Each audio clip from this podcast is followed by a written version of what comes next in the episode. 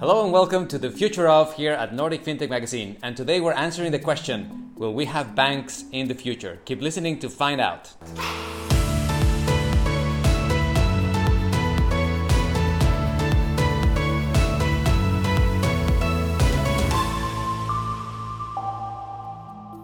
No one likes banks. They're slow, they're unintuitive, and their business models are based on stitching customers with unpredictable fees, penalties, and commissions. The banking business model has remained practically unchanged for 500 years. As soon as people started depositing money into banks, bankers realized that it was unlikely that everyone would want their money at the same time. So they started lending it out to borrowers for a fee. In its simplest form, the bank borrows money from Jane to lend to Jack and hope that Jack will pay them back fully before Jane asks for her money back. In the process, the bank charges Jack a bit of interest plus some fees and discourages Jane from asking for all her money back at once by limiting the amount of money that she can access in one go. And of course, charging her penalties if she does so.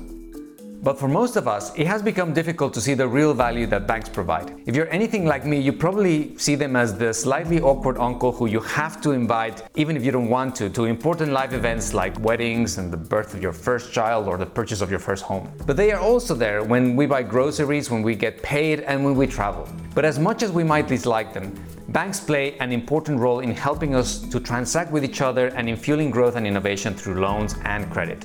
Now, like every other industry, banking is changing exponentially.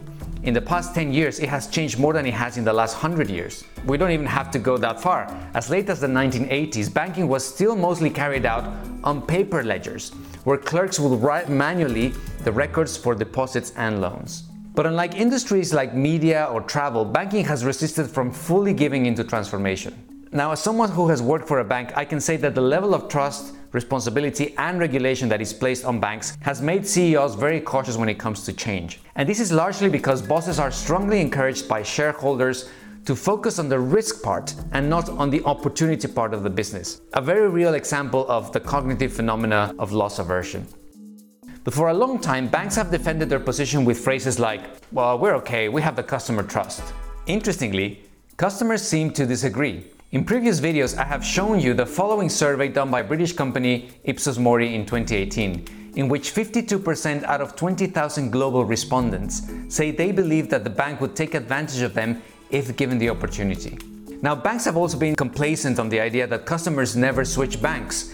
They are in fact more loyal to their banks than to their spouses, some bankers say. And again, research by Accenture found that nearly one in five millennial customers in the United States switched banking providers in a period of 12 months. This is almost double the 1 in 10 35 to 54 year olds who switched.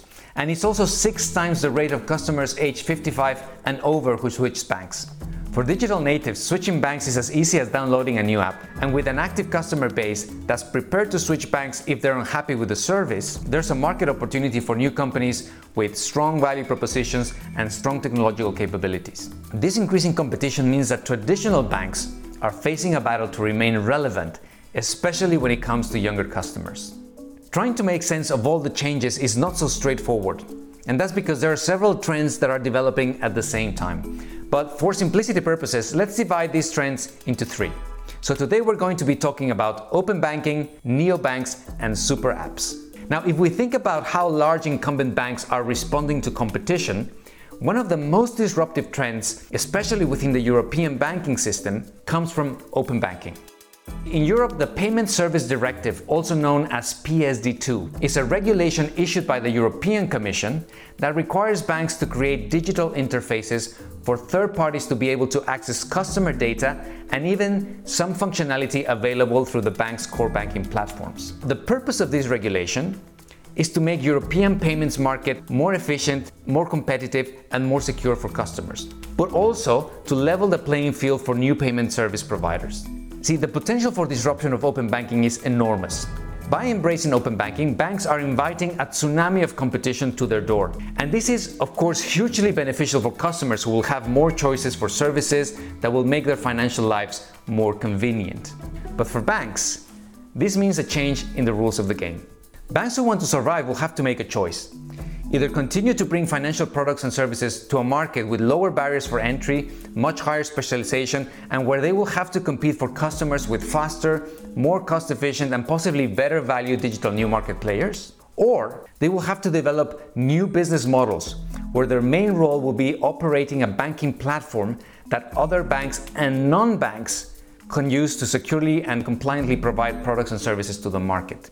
Think of it as a shopping center, where the bank can either run the shopping center where other shops sell products or services, or it can run a shop within the shopping center itself. It's unlikely that most banks will be able to manage both. Visa's recent 1.8 billion euro acquisition of Swedish API company Tink hints towards a heated battle for the control of the future banking platforms. And because we all know that in the platform wars, network effects means that the winner takes it all.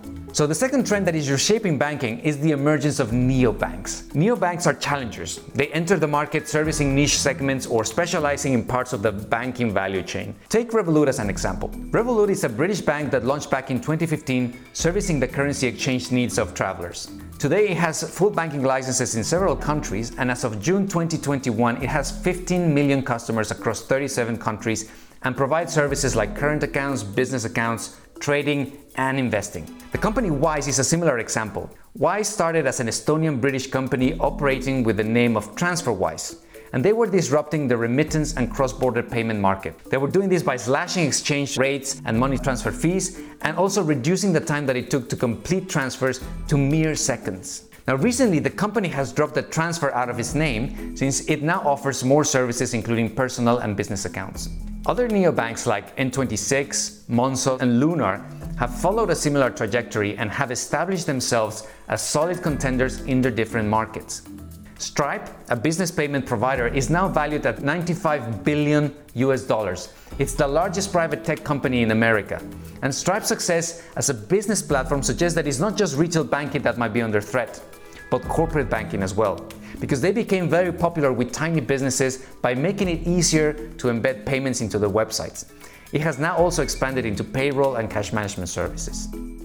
But in spite of all the welcome transformation, a future in which banks will play an increasingly smaller role or even no role at all is starting to take shape. And this is because of the third trend, which is the emergence of the super app. This trend has mainly been observed in Asian and emerging markets in Latin America, where tech giants are using the competitive power of their platforms to offer customers more varied services. Take, for example, tech apps like Grab or Gojek in Singapore and Indonesia, respectively. Both companies started as ride sharing services and organically grew to enable low value, high repeatability services like food and grocery delivery and parcel delivery. Now, both companies are for the first time offering bank like services like payments and microloans and microinvestments to people who had never had a bank account before or even a credit card, but they are fluent in the use of smartphones. See, most super apps cannot do everything that banks do, and that's because they don't have a balance sheet to sustain things like lending.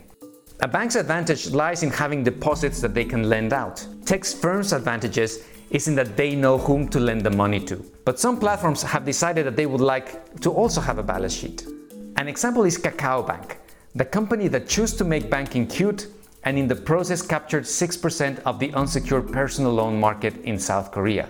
Kakao Bank is now South Korea's biggest lender by market value with a valuation of 29 billion US dollars. But it started back in 2010 as a messaging app called KakaoTalk, which today has a user base of over 45 million users in South Korea, which is a country of 52 million people. If other technology companies took this path, you may not be getting your first mortgage through your bank. According to Gartner, by 2030, 80% of incumbent financial service firms will have either consolidated or run out of business. So we are looking at a future with significantly less traditional service providers. Now, this is not to say that the need for banking services will disappear. If anything, as more and more people can be serviced without a bank account, demand for consumer and business financial services will grow. So we are looking at a future within the next 10 years where information from your social media accounts, your current account, and even your gaming profiles will be used to create a unique profile to hyper personalize banking services to you. Who will be providing those services is probably a topic for another podcast. Thank you so much for listening. If you've enjoyed this podcast, please be sure to subscribe to our channel or check out our website at nordicfintechmagazine.com for more transformational thought leadership.